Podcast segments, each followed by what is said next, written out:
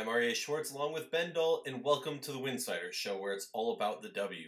Last week we went long covering the Western Conference teams, talking about what we feel they should do this WNBA free agency period. Well, today we're breaking down and going long on the Eastern Conference.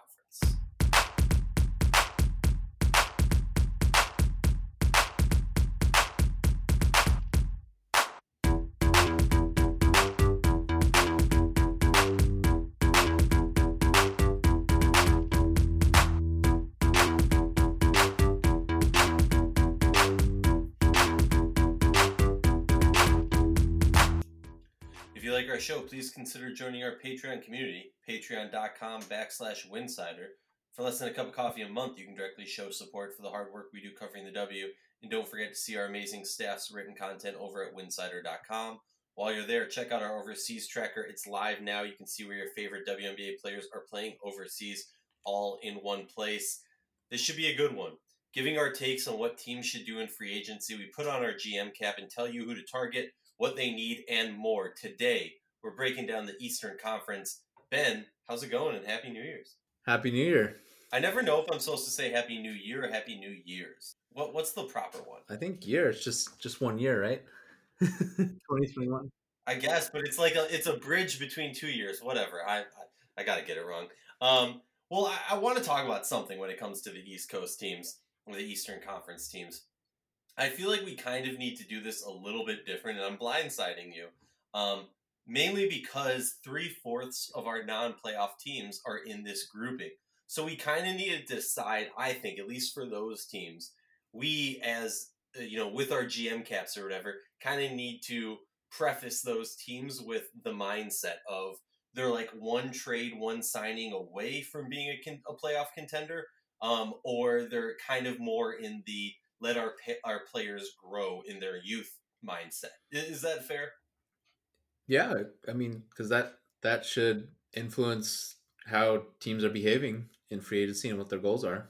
And and like that that's the thing because I feel like at the end of the day, it's pretty easy for us to look at all these teams and be like, oh yeah, sign Candace Parker, sign you know Nneka Ogwumike or Natasha Howard, somebody like that, and all of a sudden this team's a winner. But you know it, that honestly, as crazy as this sounds, it might not be in the best interest of a team to add a superstar when they might not necessarily fit in with the build of this team, and then you kind of you you cause issues with your younger players and their growth.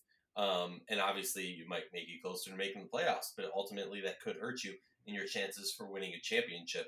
Um, which makes me think of what's better to, you know, it, it doesn't matter if you make the playoffs and you don't win the championship, but that's a whole different discussion that we can debate on. Uh, why don't we start it off with the Chicago Sky? Give me your thoughts on them. What do you feel they need uh, to make to take that next step in in their growth as a WNBA franchise and get closer to that championship caliber pedig- pedigree? Well, I think they they have their, you know, they're pretty set on the perimeter, even you know in one through three, and then you include Kahleah Copper in that, who's going to be a high minute player. So really, just you look at the front court, and if they, you know, kind of really quote unquote go for it and just take a bigger swing, you would look for one of these, you know, top front court players that would really make a difference for them defensively. And you know, because we're talking about basically all all WNBA players, which are in that the top of that class this year. Obviously, there's a lot that each of them would add offensively too. But other than that, you know, you can you can have kind of the the top of the wish list. But other than that, I think it uh, you know really it's also just making sure they they re-sign their own free agent Cheyenne Parker, which I- think has to probably tie into this because if from Parker's standpoint is, you know, does she w- would she want an assurance that she's going to start? You know, how can how how might that dynamic kind of factor into? I mean, looking at who their free agents are, we're talking about Sydney Colson, we're talking about Cheyenne Parker. Um, for me, I mean, obviously, I like I have written down they need more paint defense, maybe a backup point guard, cool, fine, whatever. That's not the most important thing. I mean, can they bring back Colson? Probably. Uh, she's probably also going to get some attention from other teams, but I, I feel Parker's their their big play, but also Azurá Stevens really cemented herself as a player who moving forward there's a lot of positivity for. They could play her at the five, they could play her at the four. Um, and I, I think this team really boils down to where is the future that they see for Diamond DeShields and Azurá Stevens. Now, obviously, Diamond had a setback of a season. She was never fully healthy. She ends up leaving the Wubble early. But Azurá Stevens blew up on the scene, really started to show us something that we were hoping we could see in Dallas. Never really got her footing there, never really got on the court enough to show us what she got. Obviously, she left uh, the bubble also uh, early before the season ended. So, it, is it as simple as if you're head coach, GM, James Wade, you're sitting there and going, we got to bring back our roster? A healthy roster is a very different Chicago Sky team than we saw this year. And maybe they can, I don't want to say ignore the pitfall that was this past year, but there were some high expectations going into this past season. Do you think this is a situation if you're GM, you're like, all right, let me try and hit a home run, bring in a big name? Or is it more of a situation of settle down and don't overreact?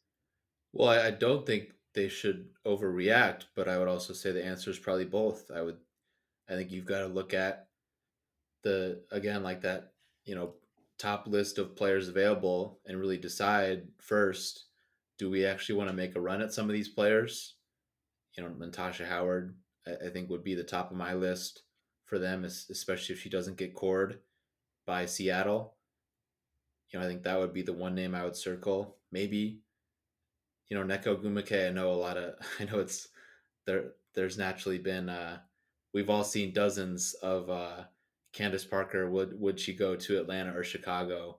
Uh, tweets since the season ended. So it, it just.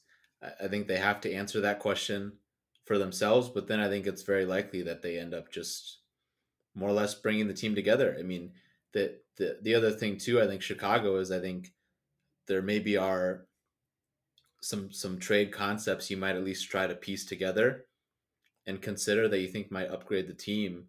I don't know how likely they are, but you have because then looking ahead to next year too, that you're talking about eight basically eight rotation players that are going to hit free agency at the same time. So it, it just I think they kind of have to have everything mapped out of you know who's on our dream wish list and then how long is it and the the scenario where you more or less run it back how much do you believe in that and also is it going to be a problem and, and yeah re-signing parker is really the only thing there you know you mentioned colson i would think i would think they'll have the chance to bring to bring her back if they want or they can pursue some other options for backup point guard well when when you talk trade who who are you thinking about because I, I have a couple names of you know just looking at the salary sheet. Shout out to her hoop stats who made it beautifully laid out uh, on their website. Everyone should go check it out. One of the interesting things for me is Steph Dolson, a, a hundred and seventy five thousand salary. That's a guarantee. Is that a player? Because you know me, never been a huge fan of her game. Always been critical of her. Is that a person that you're looking at saying, hmm, maybe if we could move her, that frees up some salary? Because right now they don't have a ton of cap room. Well, I mean, I think I think I could understand bringing Dolson up just because if you're looking at Parker as the starter, anyways, in you know in Dolson's case, I, I don't know if that I don't know if trading Dolson if the exact same deal is bringing you back of the player that would su- essentially supplant her. I mean, because I mean Dolson, that's a, on a pretty big contract, and it's just I don't. I mean, like none of none of the really good teams, without you know some more movement, or if they really lose out on some of their own players, they're they're just not gonna like it. Won't it, it doesn't make sense at this stage for any of them to look to take on a bigger salary.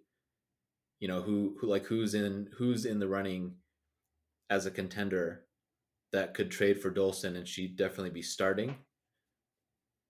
You know, so it just uh, you know other things could happen, and I, you know I think um, you know Dolson might be one player where I think there might be a temptation. You know that's one player I'm not overreacting to, where she had the ankle stuff and then came back and just you know never really got, never really kind of had a had a chance to to uh, play a prolonged stretch and get her minutes up, but it, it, it, I don't know. I think it would have to be a kind of a chain of events with including a couple different things for them if they really shook it up. But so I mean, it, it sounds like we're both in agreement that there's not much wiggle room for the Chicago Sky team. I mean, at, at best, they're looking at you know re-signing Parker. If Parker's not around, if they're not able to wrangle her in, who are some players that you would target? Off top of my head, Jessica Breland is someone who, who kind of pops in. Um, Brionna Jones would be, but you know, salary, salary monetarily, whatever I want to say. It's been a long day. Uh, would be a little bit of an issue there. Um, but talk to me about players that, let's say, Cheyenne Parker is not available for them to re-sign because she is a hot commodity. Um, who who would you look like or look to to try and bring onto this roster and fill that role? That's tough. Um, actually, for I mean, first for on Parker, you know. Well, okay, yeah. I mean, I'll just never mind. I'll just I'll just go with what you said. Um, I think you know, unless you're getting a Natasha Howard, one of those stars, kind of in somehow in that front court conversation. I think you're looking at like I would like Tianna Hawkins maybe. You know, you mentioned Azurá Stevens maybe could play some five, and Hawkins is just somebody that can somewhat credibly stretch the floor. I think that would be important. Maybe Glory Johnson, uh, not not a tremendous shooter out there, but can at least play out there a little bit, and and maybe can can uh, give you something defensively. If if we're talking about in this case, I mean, bringing somebody off the bench behind Dolson and Stevens, right? I mean, I think that's what we'd be talking about at this point. Yeah. Man, does that would be wouldn't be bad. I mean, for me, I, I just don't think I mean, I've, I've said this over and over. I think it's just like it comes down to Dolson's fit with this team and her ability to run with this team. Looking at the different the different rosters, though, I gotta say, put obviously like you you touched on this earlier, Candace Parker not likely going to Chicago, but there's been talk about it just like in fanfare of oh my god, what if she did? Or even Natasha Howard, like those two players on this roster would make me, if I'm James Wade, foam at the mouth of excitement and joy because I just feel like that's such a great fit. And there just aren't so many bigs that are available right now that could really run with it. I mean, Amanda Zahui B as a backup, not a bad option for this team. What do you think about that? I think I think I would even lean more towards the names that I threw out there. I think if that's what you know, maybe uh, just like if you know, I don't know if if Zahui is really giving them a different look and someone that can kind of give them a different option defensively and I think Dolson's a better all around offensive player. Because I mean, the other thing I was going to bring up too, just on the topic of Parker, is they already have Vandersloot, Quigley, Dolson, and Copper with pretty big salaries. So, and why I also brought up the idea of if if they make a trade in some form and are kind of and kind of move some pieces around, you know, they can't like in a vacuum again with those four players, and then these other players on the rest of the roster, like just they can't just throw a giant offer uh, at the at the upper max to go sign somebody. So that's where I think also like with Parker and then any contingency plan too. Like I think that'll like that's gonna be a gonna be a factor there. So you know they they they'll probably have like I'm sure they can if they needed to, if they needed to make some kind of move to give themselves a chance to uh, to kind of up an offer. But if they aren't quite in that territory, then that uh, you know that could maybe even go so far as to limit them, or just you know they're only going to ultimately consider so much. I mean, like because also like think of, think about how the season started, and when you're in the frame of mind of okay, is DeShields going to kind of is she going to be okay and feel good with with in terms of her knee and just kind of return to form slowly because I mean they look great to start the season. Stevens was still Stevens was still out there. They look like they're going to be one of the better offenses in the league. So if I mean if they just bring this team back, like I don't think that's uh, by no means is that a shortcoming or a failure. I, I would want to see what that looks like, and I don't know. It's uh you know it, it's why uh it's why the title of general manager that that comes with a lot of responsibility, and that's why uh, you know they got they got to make that you know James Wade has to make that decision of what's going to give them the best chance right now, but you know thinking about maybe how the next couple years would go, you've got to you've he, you know when when when somebody wearing that dual hat like you've got to put the best team out there you can. You're trying to win right now, but they're gonna they're gonna have to think about what that'll look like beyond this year too. Oh, they definitely look beyond this year. I mean, just if you, if you look at the breakdown, you know, Vandersloot, Quigley, Dolson, Copper, DeShields, Mavunga, Stevens, and Gabby Williams, uh, all of them will be restricted or unrestricted free agents going into the 2022 season. So, you know, you got a lot of players, you got to make a lot of decisions. This is called the long con, if you ask me. Any final thoughts on the sky uh, before we move on to the Connecticut no, Sun? That's it for me.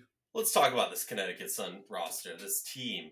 Um, I, I know you're a big fan of, of the makeup of the roster and what it could have been going into this past season. I'm curious for you, is it as simple as saying, bring back our roster as much as we can um, to move forward because we're finally going to have Jonquel Jones paired up with DeWanna Bonner, Alyssa Thomas, Jasmine Thomas, and Briann January. I mean, that's a pretty star-studded roster right there. And we we've gone to, I think we've talked we talked about this on the Patreon exclusive episode. Um, just the this team is going to be a little bit tied salary cap wise, but you know it's going to be more about finding some role players that will fit in uh, and give them what they need off the bench and have some youth.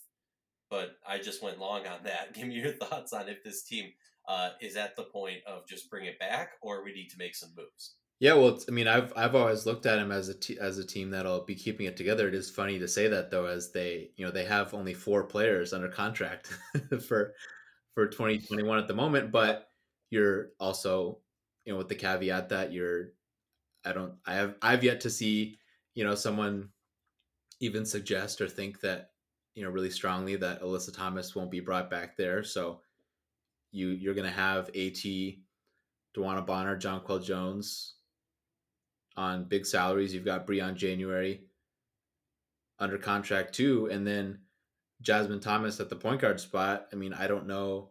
I, I don't see like there's just going to be some upgrade for them out there. I mean, Chelsea Gray being a free agent this offseason,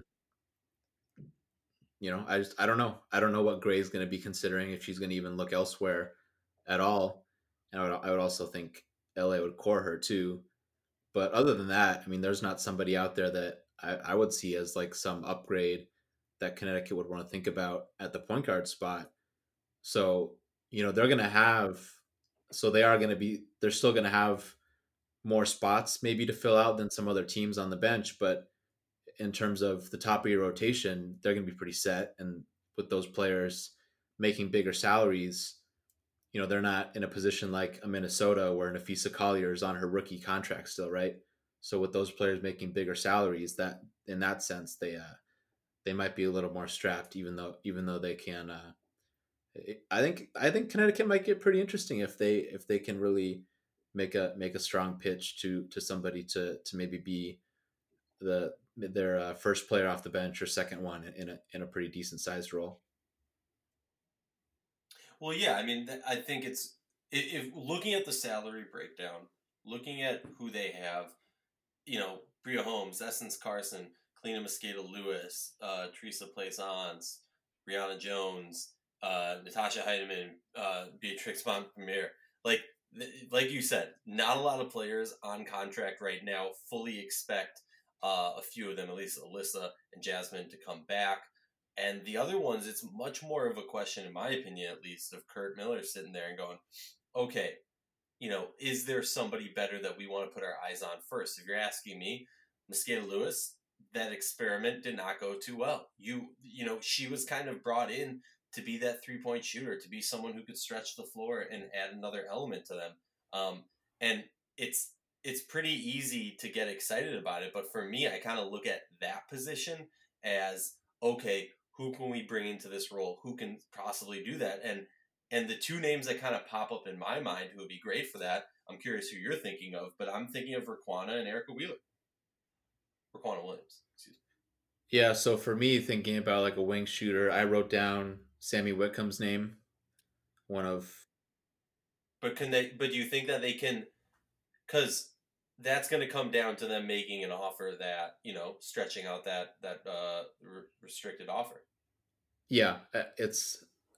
I think it can be possible. I'll say that. I mean, I don't know.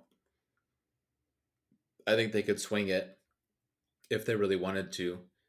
But then the two other names I wrote down, and these these might be more pie in the sky, but I, I said uh, Aerial Powers and Betnijah Delaney, and even and then the thing too with Connecticut is I wonder like, could you maybe even offer? I would think there'll there'll be big, slight at least slightly bigger offers for them just in terms of money, but could they maybe offer them a starting spot and then would that have appeal? You know, can you ask January to come off the bench and maybe ask somebody like somebody like that, let them start at the two, at least to give it a shot. That's an interesting move. Yeah, I mean, I don't see why not. I think for them, it's kind of like it's it's a positive and a negative because they're in a situation where because they have so few people signed to contracts right now, they're not fully tied down onto it. So if you're Curt Miller, you can go to to the Thomases and say, "Hey, give me give me a week.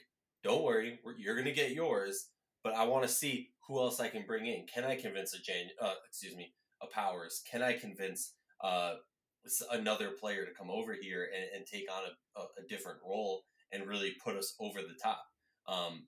Because um, like we talk about this often, it's to win a championship. It's not just your starting five. You need some depth. You need someone who's going to fill that sixth woman, that seventh woman off off the bench role um, who can really put their team over the top and into a position where you know when your star players are taking a rester, it's not damaging you to the extent where then your stars need to kind of pick up the speed afterwards. I, I think it would be interesting. I feel like it's going to be tough for them to pay the Thomases in the way that they want. And then also, you got to think to the future because Jonquel Jones is an unrestricted free agent going into the 2022 season, and so is January. So you need to not only think about just this season, but also long term. You have Bonner locked down until 2024, so you're good with that. But you kind of need to start planning out. And I feel like, yeah, I'm, I'm curious for you, put on your GM cap, knowing that Jonquel Jones is unrestricted free agent next season, how concerned are you going into it that you need to kind of carve out a situation where you know you can get her paid and you're not going to kind of screw yourself over in the long term.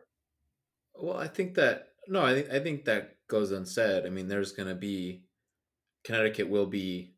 Uh, uh I'm I'm sure they're going to be uh, be ready to you know they're going to leave plan plan as if you know we've got a we've got a max slot reserved for JJ.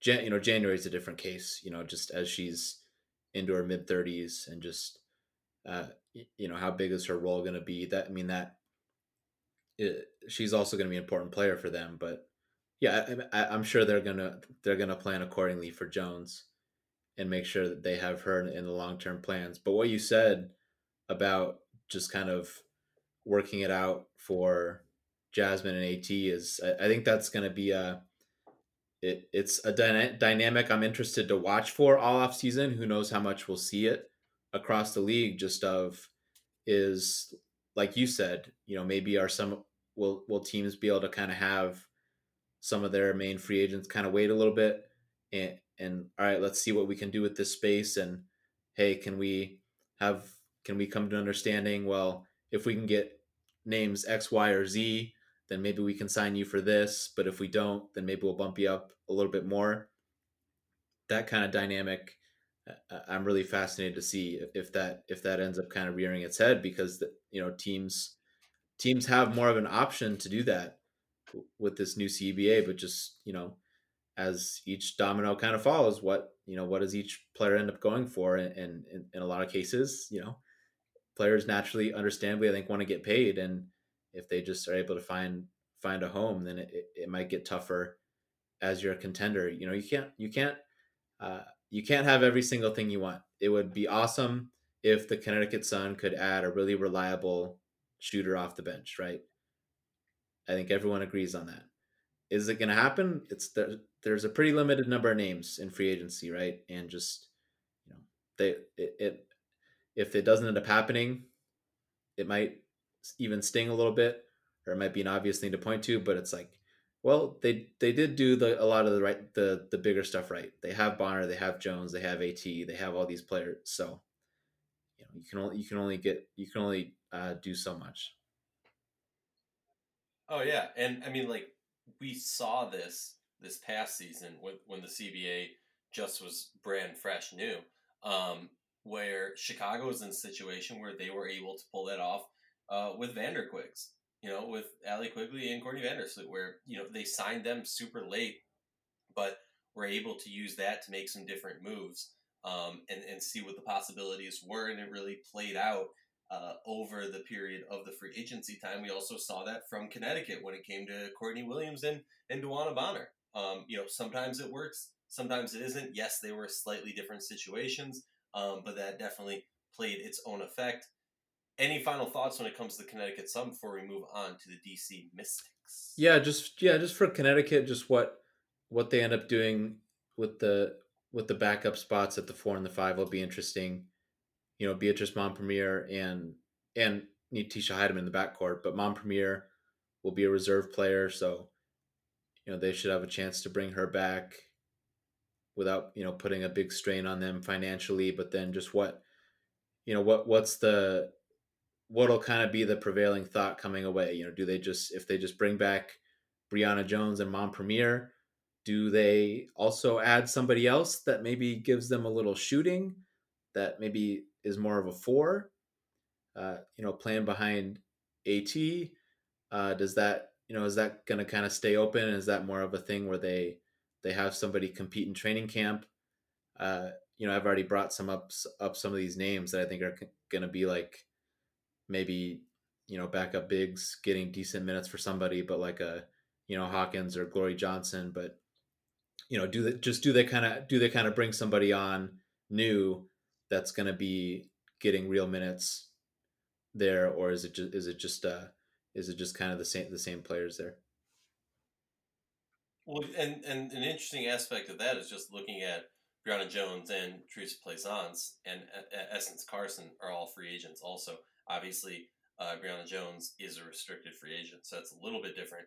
But I mean, there's going to be some openings where they can fill in and bring in some other players.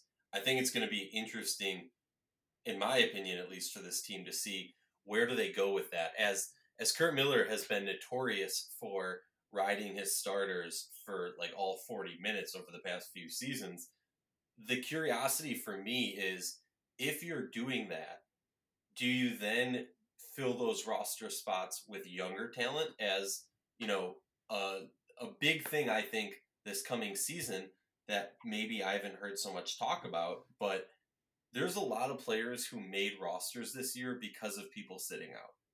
And you know, the Liberty are a good example of that. There's a good chunk of players and we'll get to them, but there's a good chunk of players who got time to really show off. I mean, we always uh, in in the WNBA circles, we always talk about how, you know, it stinks that the the training camp is so short. It stinks that there aren't more roster spots, all these things for me, it's really interesting because now we're possibly going to see a situation where, with some of these players who sat out or whoever it is coming back, there's going to be some players who are on rosters and got some good tape on them these past few seasons. Will they now get an opportunity for a team like Connecticut, who maybe they won't get as many live minutes, but could still come in useful? You know, we've seen of recent Curt Miller start using some roster spots for some younger players to to really grow that and I, I think it will be an interesting aspect um, with him. Any thoughts on that before we move on to the Mystics? No, let's let's get to the uh, the 2019 defending champs. Washington Mystics are quite the interesting team this season. Um, you know, you look at their. It's a complicated situation. It's an interesting position with bringing Tina Charles back. I've heard or I've seen a quote saying that they fully expect Tina to come back, which kind of leaves you with Emma Meesseman, Tina Charles, uh, Emma Meesseman, and Aerial Powers as your leading unrestricted free agents. But you can't forget about the fact that Latoya Sanders and Natasha Cloud are under suspended contracts. So the positive is that they only have four protected contracts available. So you can kind of dangle, and this is an interesting aspect of free agency where you can kind of give and take with contract length and contract size with saying it might not be as big as this other team can offer you, but our money is guaranteed. So you're making that money no matter what happens. Um, put talk to me about where you are if your coach team, what you're thinking about what to do for this team. It's going to be a very different style team than we saw uh, when they won their championship, and I think that was cemented when Tina Charles joined the team and they lost Kristi Toliver. Talk to me about where your head is with the Washington Mystics. At, at first, I thought that wa- that Washington was going to be the number one example of just having a really hard time trying to fit everybody in. Not to say that they won't, but my stance has definitely softened there, and, and the context kind of adds to it. You mentioned Cloud and Sanders being suspended contracts, uh, according to her hoop stats. So, you know, Washington's going to have the chance to, you know, only negotiate with them, and then but then even like Meesseman and Charles, I almost like see them in the same way, right? Just I don't like Tina Charles wanted to get traded and wanted to go there. So is she really gonna walk? Because also like where where's the destination, right? That's just gonna like wow like knock her socks off with some big offer. So I, I just I can't see it there. And then Meesseman too. I mean Meesseman's been there her whole career, right? I mean just in almost in the same way as Charles has a great relationship with Thibault and it's just you know I don't I just don't see like uh, them being uh, ter- you know terrified that Charles and Meesseman may consider going elsewhere. So really, I think it just it just kind of comes down to to powers. Like I think Tianna Hawkins, who's also an unrestricted free agent, is a good player, but just look at all the names we just rattled off at the position, right? Delle Donne, Meesseman, Charles, Sanders, if she comes back, and then Myisha Hines Allen, by the way, too coming off that big season. So I, I just think Hawkins just might be on the wrong end of a numbers game. But I, I, I just think Powers is the big one. Just what's what's going to happen there? What does Powers want? You know, what are what are they willing to offer? I think that's going to be the the most interesting story. Well, the interesting aspect for me with Tianna Hawkins is, eh, you know, this past season might have cost her a lot of money, and th- and this is like a completely different discussion. But you know, coming off that championship season, obviously everyone on that roster, when you come off a championship season, you know, as a role player, whatever it is, I feel like there's this kind of fog around you where everybody automatically looks at the positives. Nobody goes, oh, this team won the championship despite you underperforming. Everyone looks at it from the perspective of, oh my God, this player did so well. And that's one of the reasons this team won you know, we see it in the coaching world often where a, pl- a coach will come off of whatever team it was and they're an assistant coach, but they get all the credit for whatever success that team had, uh, as if there wasn't a head coach or players doing a lot of it too. Um, so for me, it's kind of interesting because Tianna Hawkins' stock after last season was probably an all-time high. After this past season with some injuries and you know not I'm not going to knock her performance this past year, but was she as good as what we saw, you know, two seasons ago in their championship run? No. A lot of that had to do with many other aspects of it. Um, but yeah, I agree with you. I think she's going to be the one who walks. Um, I think. Um, I think you're being. I think you're being a little yeah. harsh on Hawkins. Hawkins is a good player, and like. No, she is, but I'm. I'm just saying, like, if she come, she was a good player that was surrounded by so much talent that you know there was double teams and triple teams going on, which was giving her open looks. Yeah, yeah. Is she going to be able to hit those shots with a defender? well, I'm not saying someone's going to pay her to be a max contract to be a starter. I mean, like as a backup four, you know, I think I think I mean I would think she's in a great spot going into free agency. It just some teams around the league like barely have any shooting at the position. So just I I, think I think Hawkins just can really fit pretty easily with with just about any, anybody. So I don't think that's a, a crazy aspect. I think, look, I, I believe we're both on the same mindset where the most important thing for them to do is find a way to bring back Powers. Uh, Aerial Powers is the key for this team. She's kind of the glue. She's that element that they truly need, assuming everyone comes back. You know what I mean? Um, I don't see them. I think for for the Mystics, it's very much so. Like we everything's in house. They have all the ingredients uh, to make a push deep in the playoffs. It's going to be more of a question of you know how does Tina Charles gel with this team, and how does the loss of Kristi Toliver really affect them, um, and how can Leilani Mitchell well, there's a lot of questions, I guess. Myisha Hines Allen, what are we going to see from her now that she, maybe she's not a starter anymore? Maybe she's not getting as many minutes and she's not going to be able to produce at that at that volume we've seen before. I mean, the Mystics, I feel, and, and correct me if I'm wrong, are kind of the team that almost has the biggest question mark going into this next season, just because, and maybe I'm giving too much to the Tina Charles, Kristi Toliver switcheroo. Um, but assuming they bring everyone back and, and the real the really only switch is Kristi Toliver and Tina Charles, I'm curious for you where you put this team um, as far as like a power ranking in this league. If uh, if if they're able to re-sign Powers along with everybody else, I, I think they're just they're right up there again to in the conversation to get a top two seed and be one of the contenders.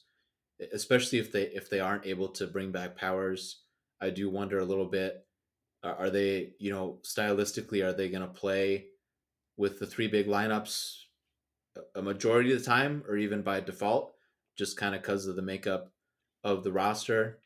Or are they going to be able to play just some more traditional lineups? You know, if, if they don't have powers, you can still play, you could play Mitchell and Cloud and Atkins, right? But then, but just to also try to get your front court players on the court, right? To get Hines Allen minutes to and and Meesseman and Charles and Sanders if she's back, along with Delle Donne, of course. So it just kind of how how much they want to play big, I think is is also just going to be make it make them a really interesting watch too.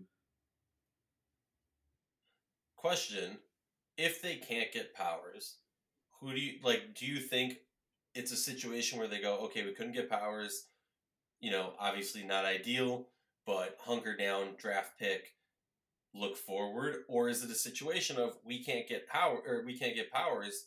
Let's try and bring somebody new. Well, they don't. They don't have any draft picks. All three of them are gone in the well, Tina Charles trade, so it. I, I don't know the the middle there. I don't know if there's a great middle ground option for them. Uh, it, it's just I mentioned you know we've we've talked about these you know elite players in the front court as free agents, but also you know that group of players on the perimeter: Powers, Kayla McBride, Betnijah Laney, Allisha Gray, Chelsea Gray. You, they all are really valuable players, and you'd think they're going to command big contracts. So I don't think, you know, one one of them isn't just going to be like sit standing there when the music stops, like, oh, I guess I guess I'll just go sign somewhere, you know, for a and leave some money on the table. I don't think those players are going to have to make those kind of sacrifices. So I, think they might end up having to do a little bit more, uh, you know, hunting for some bargains or just or just trying to sign players. And maybe somebody really good will also just be willing to sacrifice to go play for a good team. Or maybe they make look a trade too. You know, is what's uh well to be fair, that's what I meant when it came to the draft pick was they have some players uh, you know, on reserved contracts or whatever, maybe you try and do a little sign and trade, something like that. Get a draft pick if there's someone there, because Coach T has done a tremendous job of being able to uh, ID and and pick some some diamonds out of the rough that maybe got overlooked by others. Yeah, I mean, maybe especially to like get into the second round, that might be possible. Uh, especially with like you know, Indiana has a bunch of picks in the late rounds, and Dallas, you know, are they going to have a use for those second round picks anyways? I would think some of those might be gettable. If you want to get even higher than that, I was going to bring it up. I just, I mean, maybe you take a look at what Hines Allen's value is around the league. That would be, you know, maybe a little bit of a bigger move. You know, if like Dallas, right? They're sitting there with multiple first round picks. Like if if you can get that kind of return for Hines Allen, that could be and and and if you you know you you would have to feel good too that you know Meesseman's going to at least play a few more years along with Tina. But maybe that's a kind of way a way to kind of to re to replenish a little bit through the draft if you can pick up a few picks and you can hit on those, and those are players on rookie deals, which which help which helps you out when you have when you have some veterans on the team. So wait, I'm I'm curious now. Sorry, we're gonna go over on this, but so you think Hines Allen is the the trade fodder if if they're thinking that mindset? You don't think it's somebody else? Well, I don't know. I don't know who else they're gonna trade to get a big big return for. I, I don't I, I don't see any of these other free agents commanding a big return at least I mean players that they would want to trade. You know, they they can't uh, they wouldn't want to trade Natasha Cloud. They need a, they need a Natasha Cloud badly, but just the, like the make they need Natasha the makeup badly, other. What about Emma? Well, does does Meesseman even? I, I know you're in the you're in a different camp than me, but I just does Meesseman like, want to play anywhere else though? I, That's the thing. It just true and they're trying to win right now. Like I wouldn't, I would no, I wouldn't want to trade Meesseman's skill set. It, it's too valuable. Her shooting, she's done it on the biggest stage. Um, the, I mean, I, I, don't know if it would be a very popular move in the locker room too, to uh to trade a, a player that popular who was the Finals MVP last time your team was healthy. I mean, Hines Allen, it's just Hines Allen's in the last year of a rookie contract, so she's going to have to get a raise when Atkins is also going to get one and and Atkins is is going to have to be much more of a priority, I would think, just because of her position. So just they're they're looking at a at a stacked roster at that position. So just if they want Hines Allen to be a featured player for the long term, maybe that does affect what they kind of do with some of these other players. But it just okay, but they can't. Are they to say like Tina Charles and Emma Meesseman come off the bench, take a back seat to Hines Allen. I, I don't know what what all that's to look like. They can go so many different avenues. It's like it's uh, you have too many options. It's a very interesting issue uh, for Coach T to have in this situation. But I mean, I agree with you. I think Hi, maybe I have recency bias for Hines Allen just because of the amazing season she had this past year. But I just feel like you're talking a situation where I, I wouldn't so cavalierly look at it as Emma versus Myisha. Uh, it's definitely Myisha on the trading block. Only because, like you're talking about, you know, Emma's coming off of all those positives, might be demanding a slightly higher contract, maybe a maxed out contract, as opposed to Myisha Hines Allen, who has one good season under her belt. You can kind of finagle that a little bit more, make that a lesser of a burden of a contract and also you know which one of them has the higher want in the in the league right now yes Myisha Hines Allen had a great season is probably a top commodity if you're if you're talking about it lots of teams would want her but lots of teams would also want Emma so for me it's kind of I don't know I, I wouldn't be mad at them I would see it as a long term move dropping Emma I think you still have a lot of power a lot of offensive ability um, and yeah, I mean, obviously, I would take Emma over Tina, but hey, that's not the situation we're in, right? Well, I mean, if if if that's what you think they should do, then then say it. But just I'm gonna, I'm gonna call Coach T and tell him to do it right now. We know he listens to me, so well, uh, let's move on to the Atlanta Dream, uh, team number one of our different perspective, different mindset. Do we feel this team is in the mindset of making one trade and all of a sudden, you know, they're back in the playoff play the playoff race. Maybe they're making a push for the final semifinals, maybe the finals. Or do we feel like this is a team that needs to kind of sit down for one more season, let their young players grow more? I already have my opinion, but I'm curious. Uh, neither. I think they're in the middle of that. Well, no, no. Uh, I agree on the first part, it, where if they swing a big move, yeah, they could possibly be into contention. As is, basically with this team, I, I think they are competing for a playoff spot, and I think they still have enough vets where they're. I mean, they're not just they're just not. They're in a fundamentally different place than somebody like New York, where you can you can get into whether what what New York, as an example, should be doing right, but just they have much like they have a much higher concentration of really young players on the roster so I don't I no, I mean Atlanta just I don't why would you just sit on your hands? I, I think you just you go for it if you can. I mean, yeah, get somebody that makes sense. But I think they can compete for a playoff team if they have for a playoff spot if they have this whole team together. And and yeah, you you, you got to look for a big move if you can. Everybody does. Oh, definitely. I mean, I, I agree with you. I, I I think it's a little bit more clear cut for me where they go for the home run hit. I mean, if you can get Liz Cambage or Natasha Howard, that completely, and uh, I'm saying this with the assumption that they no longer have Elizabeth Williams on the roster. If you can make those moves, I mean, we can talk about a lot of teams where if you add those players, obviously, look, those are some of the top players in the league right now. So it's not, I'm not saying this in jest, like, oh, just add them and all of a sudden we're, we're a team that's competing for something uh, in, in the playoffs here. But I just feel like this team is so close. They're on the doorstep of that. They have so much power in the guard positions. They have so much offensive ability. The question for me, and honestly, for a few years now, is kind of what what's the next step for this for the front court? You know, what do uh, you and I have talked about this to an exhausted manner of Mo Billings, Monique Billings, and Elizabeth Williams just not being the right fit for this team. You can't have two of them; they just fill too much of the same the same needs. Uh, they check so much of the same box.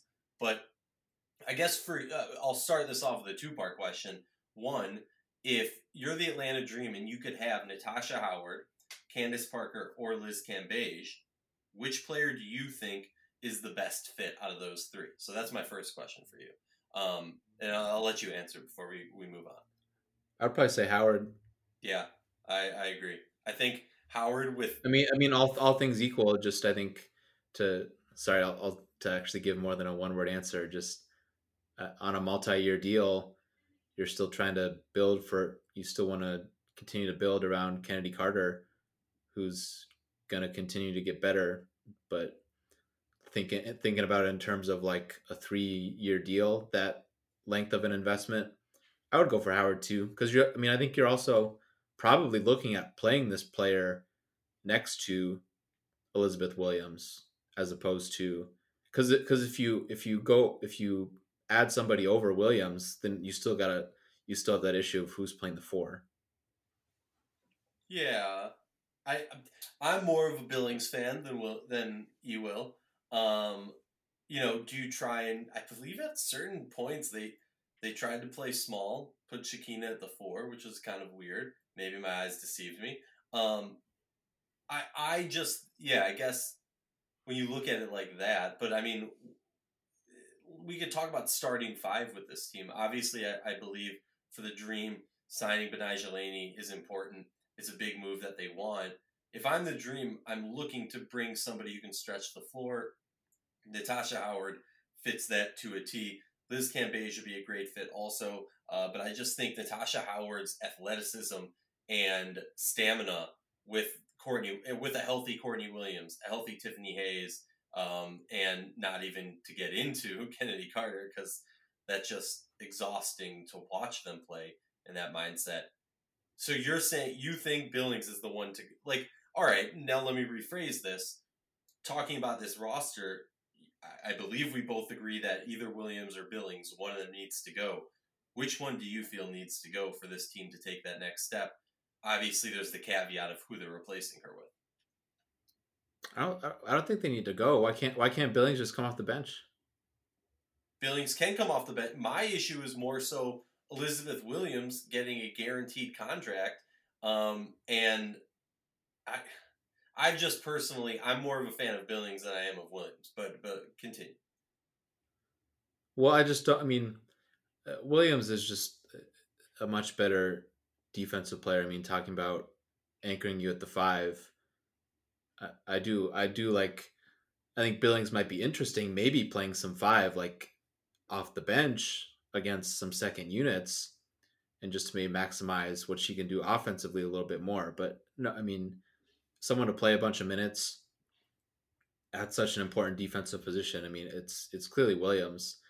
Yeah, the the and to the point of the protected contracts too, I think they're going to be okay because unless because all of them right now, uh, her hoop stats has them expiring after this season, so it, it's not really a, a long term issue for them right now. It would really just be if like three of the top free agents in this class all wanted to sign there, then yeah, you might have to do stuff. But if it gets to that point, you can you do what you have to at that point, and you you can always, you know, you can you can you can make a move when you need to when you're making doing something of that magnitude. But I, I don't think Williams is still a really good player. Like it's not. Uh, the, the, they can you know they can find somebody that's a little bit better of an offensive fit, and maybe Stricklen plays the four a little bit. Maybe it's that, but just that can really help help Elizabeth because if you've got a shooting threat at the four, which isn't necessarily one of the players we brought up there, but but then Williams is diving to the basket, you know, with more of an empty lane, you know, in pick and roll with Kennedy Carter or Tiffany Hayes or Laney or Courtney Williams, that, then it'll look much better and life will be much easier for Williams too. All right, so we're looking at the four. Talk to me about who you think would be good fits. I mean, Tianna Hawkins might be a good stretch for that. Amanda Zahui B, played a little small. Uh, Cheyenne Parker. I mean, who, maybe even Theresa Plaisance. There is that. Uh, there's a connection there. not going to get into that, but I mean, talk to me about who you feel would be a good fit to bring into this team through free agency that would help push this team to that next level.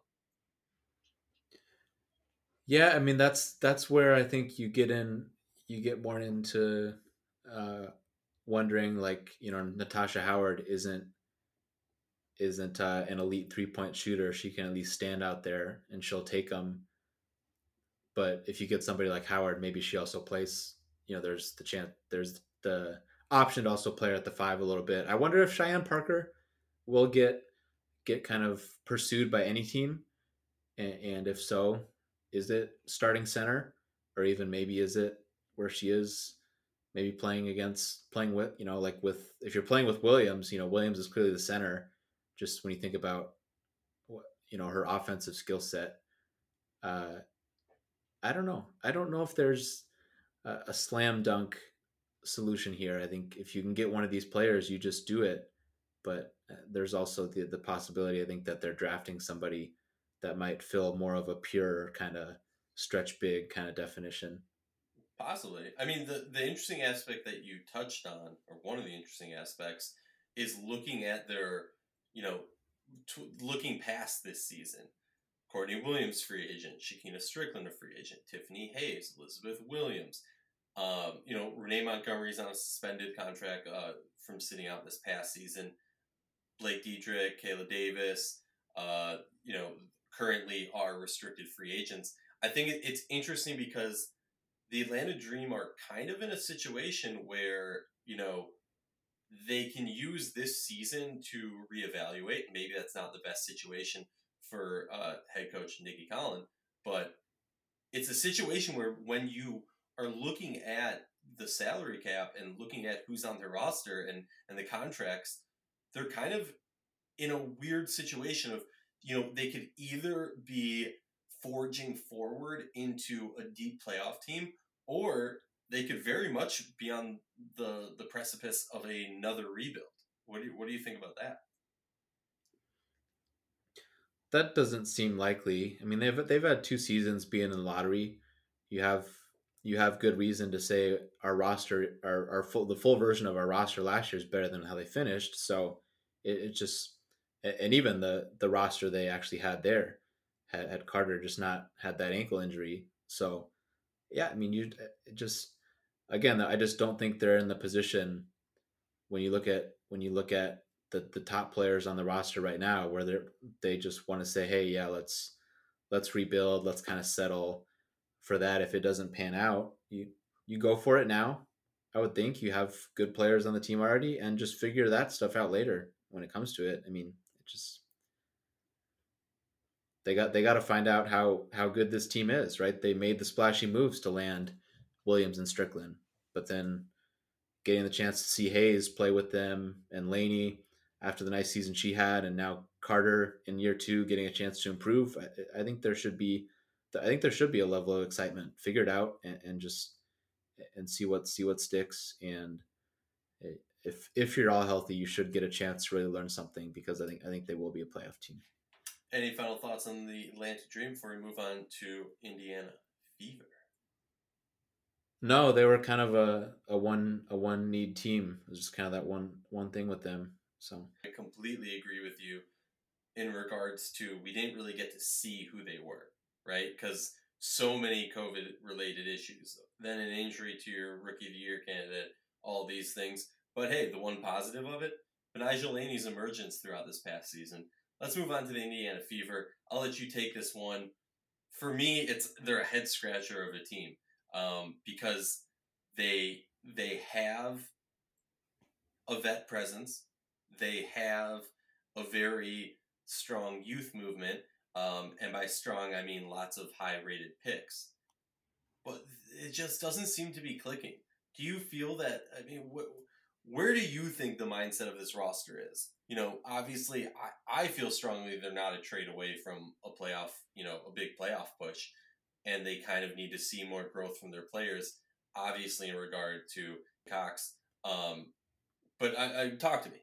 Well, do you? So, are you asking what do I think they're thinking, or what do I think they should they should do? uh, what you think they should do? Uh, we're not going to get into try and mind okay. read uh, what what we think they are thinking because that's a whole different story. I think they should just be patient. I mean, they got to see they got to see what they have with Lauren Cox and Teaira McCowan together. It, it, yeah, and just you know, I don't I don't think I, I don't expect one of those top free agent bigs either to just be pushing their way to Indiana.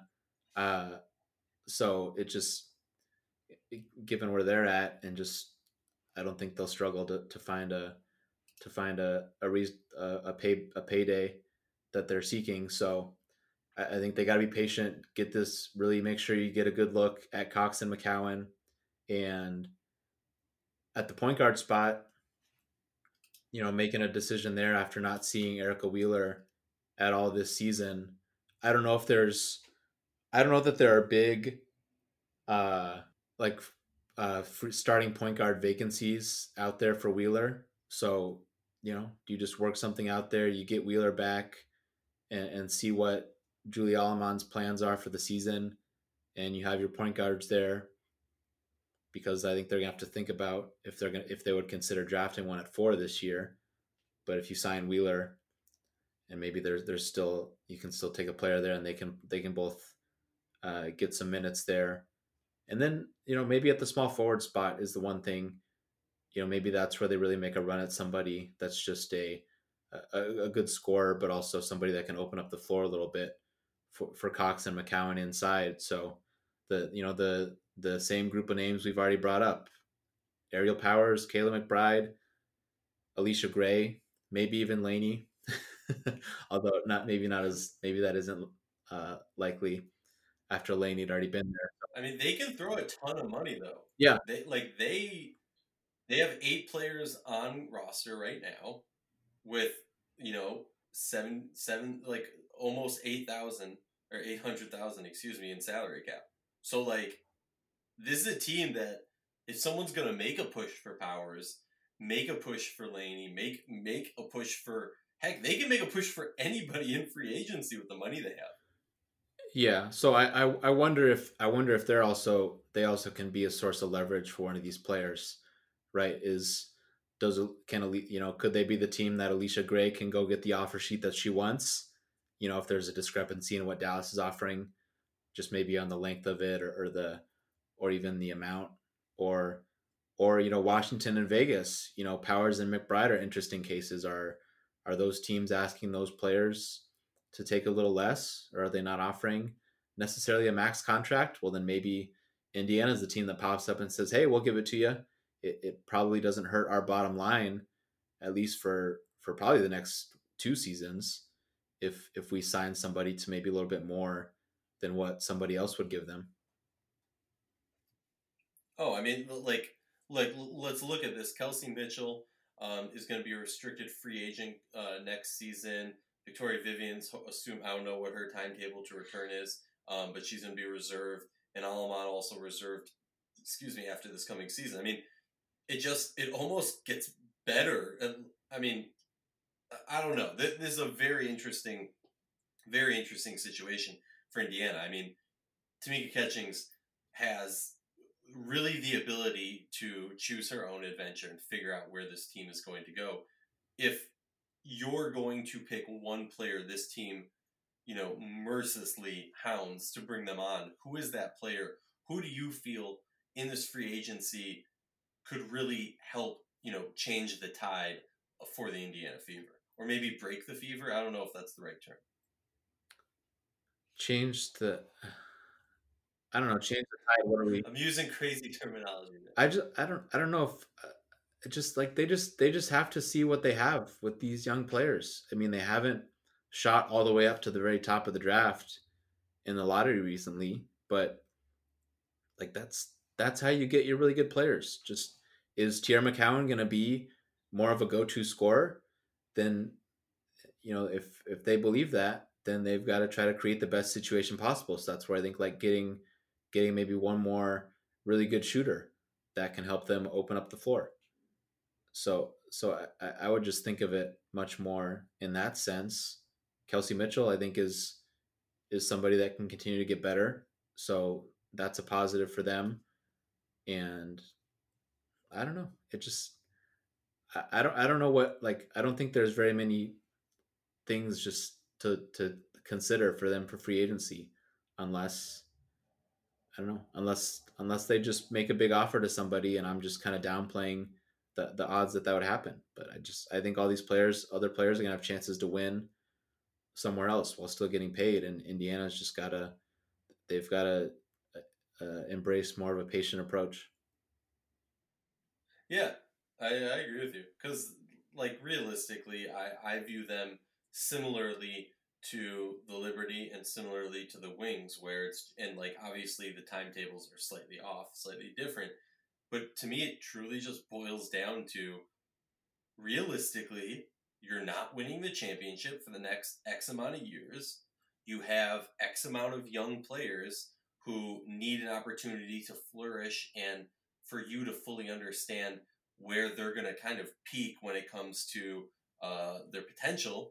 And then why are we going to waste so much? You know, like, and I, I think I said this at the beginning. You know, throwing a ton of money at someone could be great, but does that damage the growth of a player that you spent, you know, your first round pick on? Does that damage the growth of a player who you need to be a higher level player? You know, growing down the field because they have a lot of players on on rookie scale contracts. That's a positive thing, especially for how many of them were top five draft picks or top 10 draft picks. So we got to look at this in a situation where the Indiana Fever, you know, it might not be the greatest news if you're an Indiana Fever fan, but you kind of got to be patient with it. You got to understand it's not going to all of a sudden change.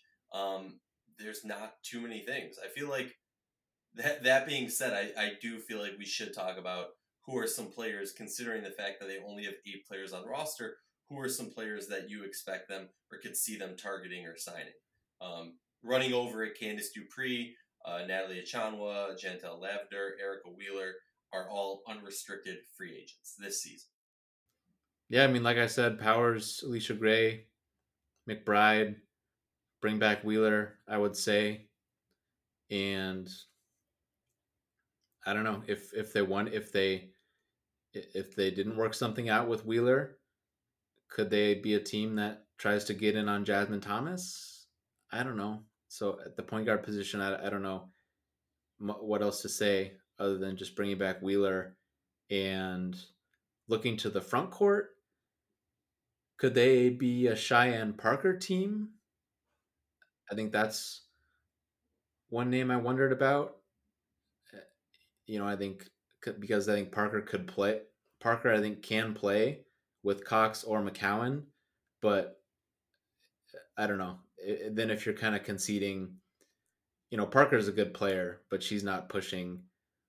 That signing alone isn't exactly pushing Fever to be like a top four team. So, you know, you'd be you'd be uh, short circuiting the time Cox and McCowan can play together. I don't really love that fit personally, but for them to have drafted Cox, I can only think they want to do that. So yeah, I mean, just again, somebody at small forward that can shoot. Kia Vaughn as a vet behind McCowan, that might like that might be someone that could help them.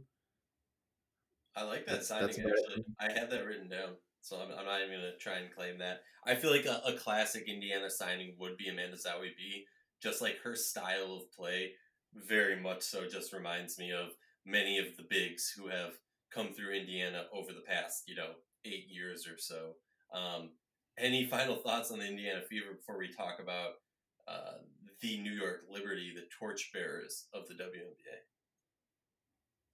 That's all I got. Ready for New York. So New York's a curious situation, and I'm gonna, you know, ask you to put your GM cap on and ask you the tough question of who you drop it. You know, who's not gonna make this roster, or is it just as simple as find a way to do it? Because it's gonna be tough. You got Megan Walker, Jasmine Jones, Kylie Shook, Leaonna Odom, Jocelyn Willoughby, and then Rebecca Allen and Steph Talbot, which Talbot kind of has an asterisk next to it. It's an interesting aspect. But I'm curious for you, you know, we talk, I, I, I'll start it off with, first of all, who are we going to drop, but also where do you think their mindset is? Do you agree with me that they need to kind of sit on their hands and let their young players grow? Or do you feel that you've seen enough from these young players that one or two big moves can bring this team to a, a next tier in this league? Uh, no, I, I think they're in a little bit better of a position to chase somebody in free agency if they want to with a bigger name. If I mean, if they get somebody to start at center, they're not, you know, they're not blocking a recent lottery pick. It's you know Kylie Shook and, and Kiah Stokes, or even somebody at the four where that's just a giant question mark. It looks like so. I, I don't think there's a problem if if and just the mindset of of hey, we're in New York. It, I don't know how much that, and from the ownership perspective too. I don't know how if there's if there's much pressure for, for them to go be aggressive, but I don't think it's really a problem for them, as opposed to like Indiana if if they want to go make a run at somebody. Well, the, uh, the cool aspect about the Liberty is they have 12 players on roster, right? And they still have almost 500,000 in cap room. So you really have the ability, you know, is Xu coming over?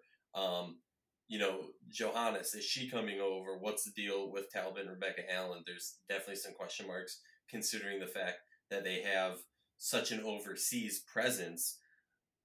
It's I, I'm I I all right, so now get get me to my question number two.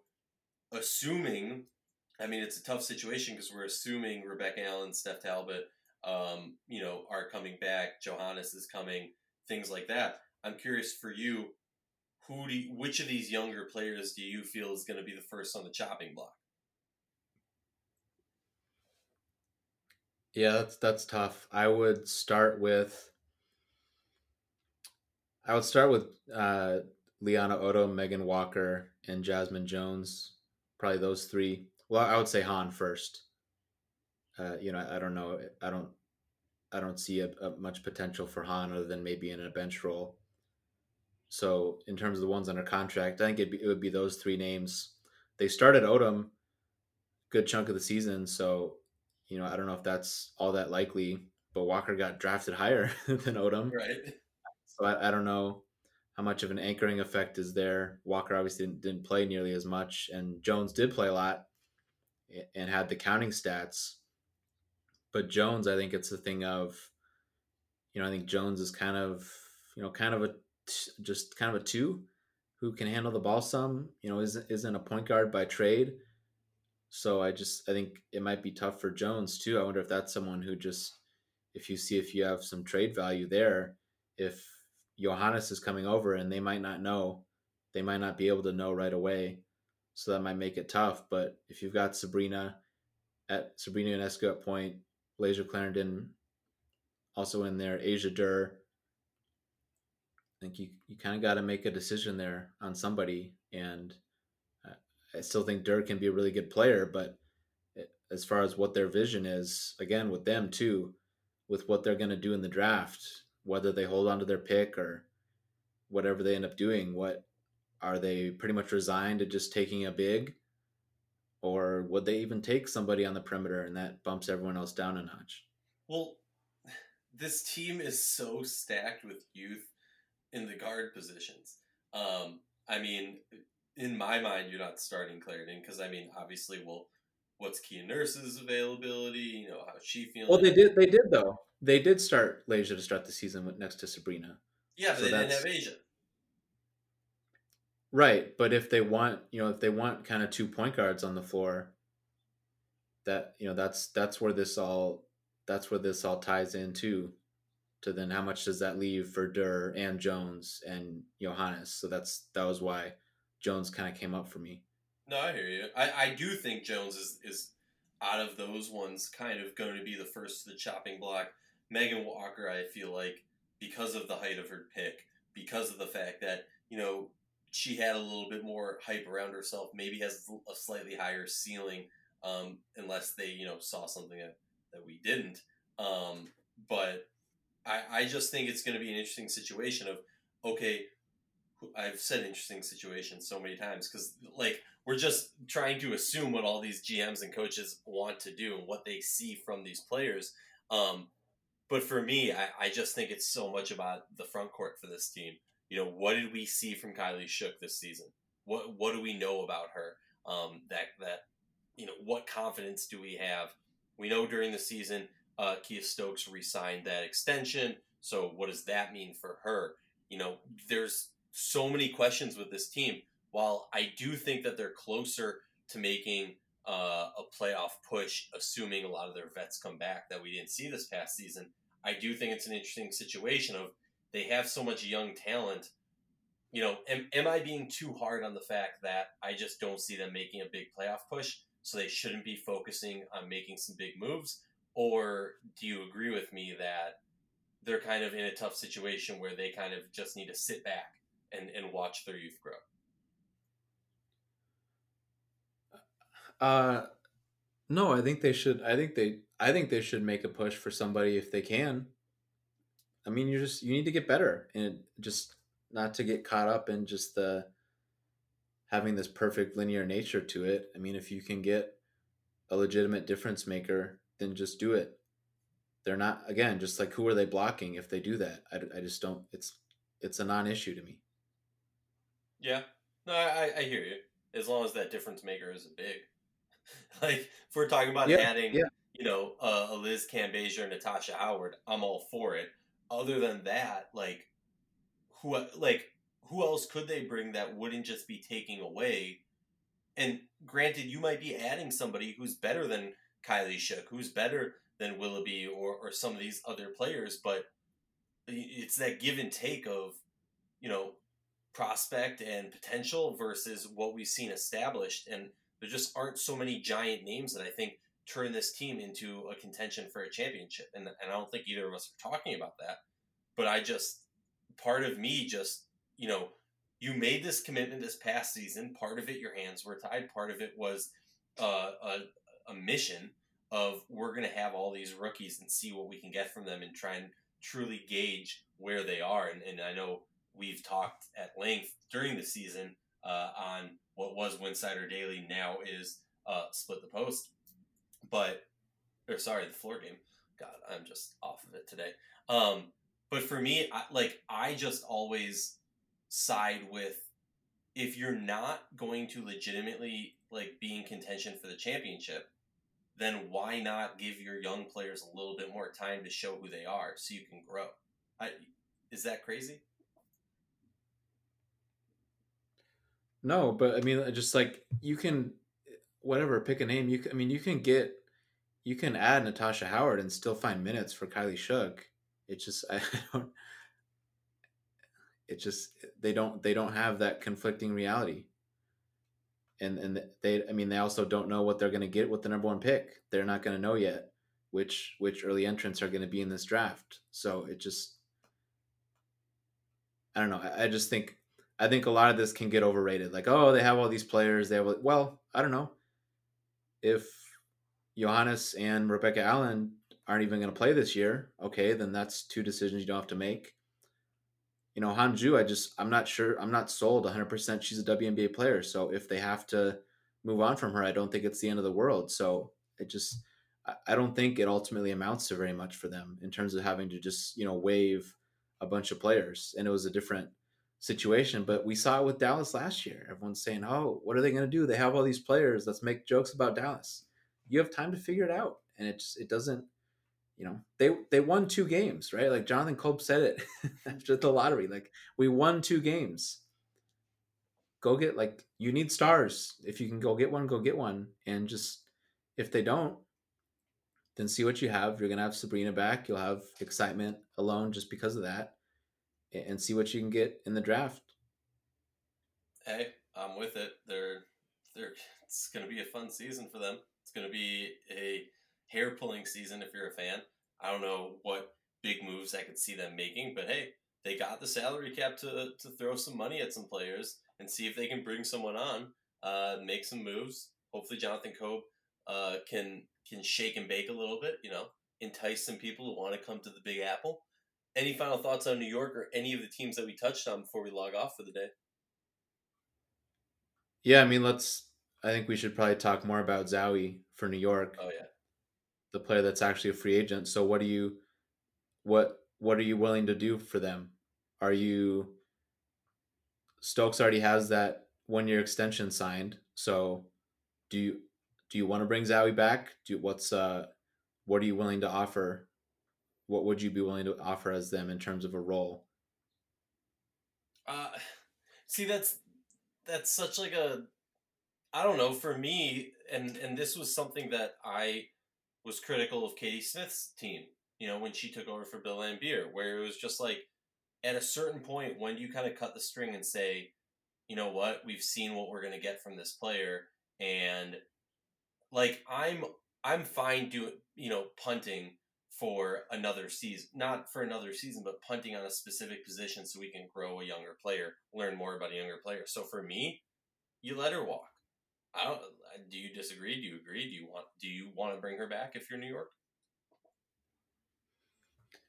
Yeah, I think I I think I do agree. It, well, it just it, it's hard to uh, it's hard to evaluate this in a vacuum because Stokes and Zahui aren't free agents at the same time, so you aren't necessarily picking one or the other. Although it's not like they're in, uh, they're gonna they're gonna be in real trouble trying to stay under the cap this year. But I think I'd be willing to move on at this point.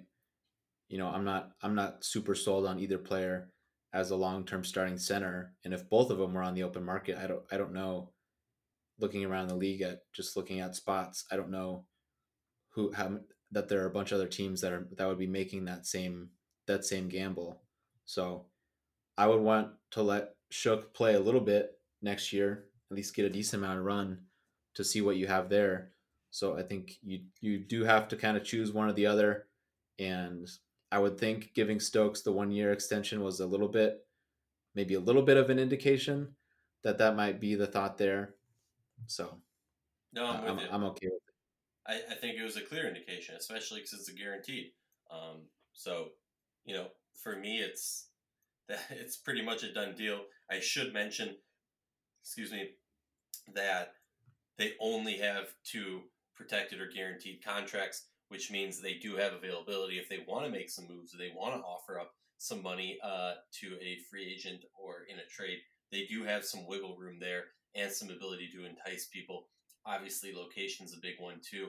And if they are going to be in market this coming season, which it seems more and more likely as the days go by that they will be, you know, that's a positive too. Being being able to be part of the Brooklyn Nets, um, you know, being able to, I believe I saw that they're going to be sharing some facilities. Maybe that's not right. Maybe I, I misread that, uh, and I'll just have to delete this from the podcast. But you know, there's a lot of positives with being on uh, this new franchise. And but when I say new franchise, new franchise under new ownership, um, and we've seen a commitment from the ownership for this team, and I think that's a huge element. Also, we saw it as Las Vegas Aces became a place where people wanted to go and play and had, had a great time, and I think we're seeing that also in New York, which is something that you know we can't necessarily quantify, but we know it's a thing, right? Yeah, well, and just on New York too, it just you know the in like deciding what they do like uh, when we were kind of talking about like well what you know should they be willing to go get somebody the you know the the the one thing they absolutely can't do is just like just don't overpay someone.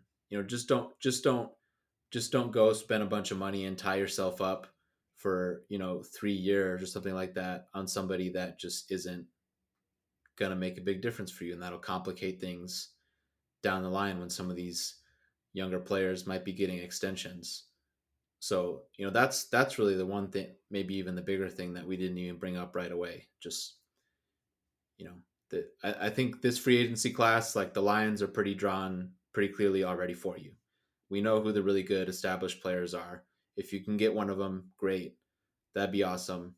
If you can't, they are they already took a pretty, uh, I think it in in context to recent years, a pretty radical step to have just kept as many rookies as they did.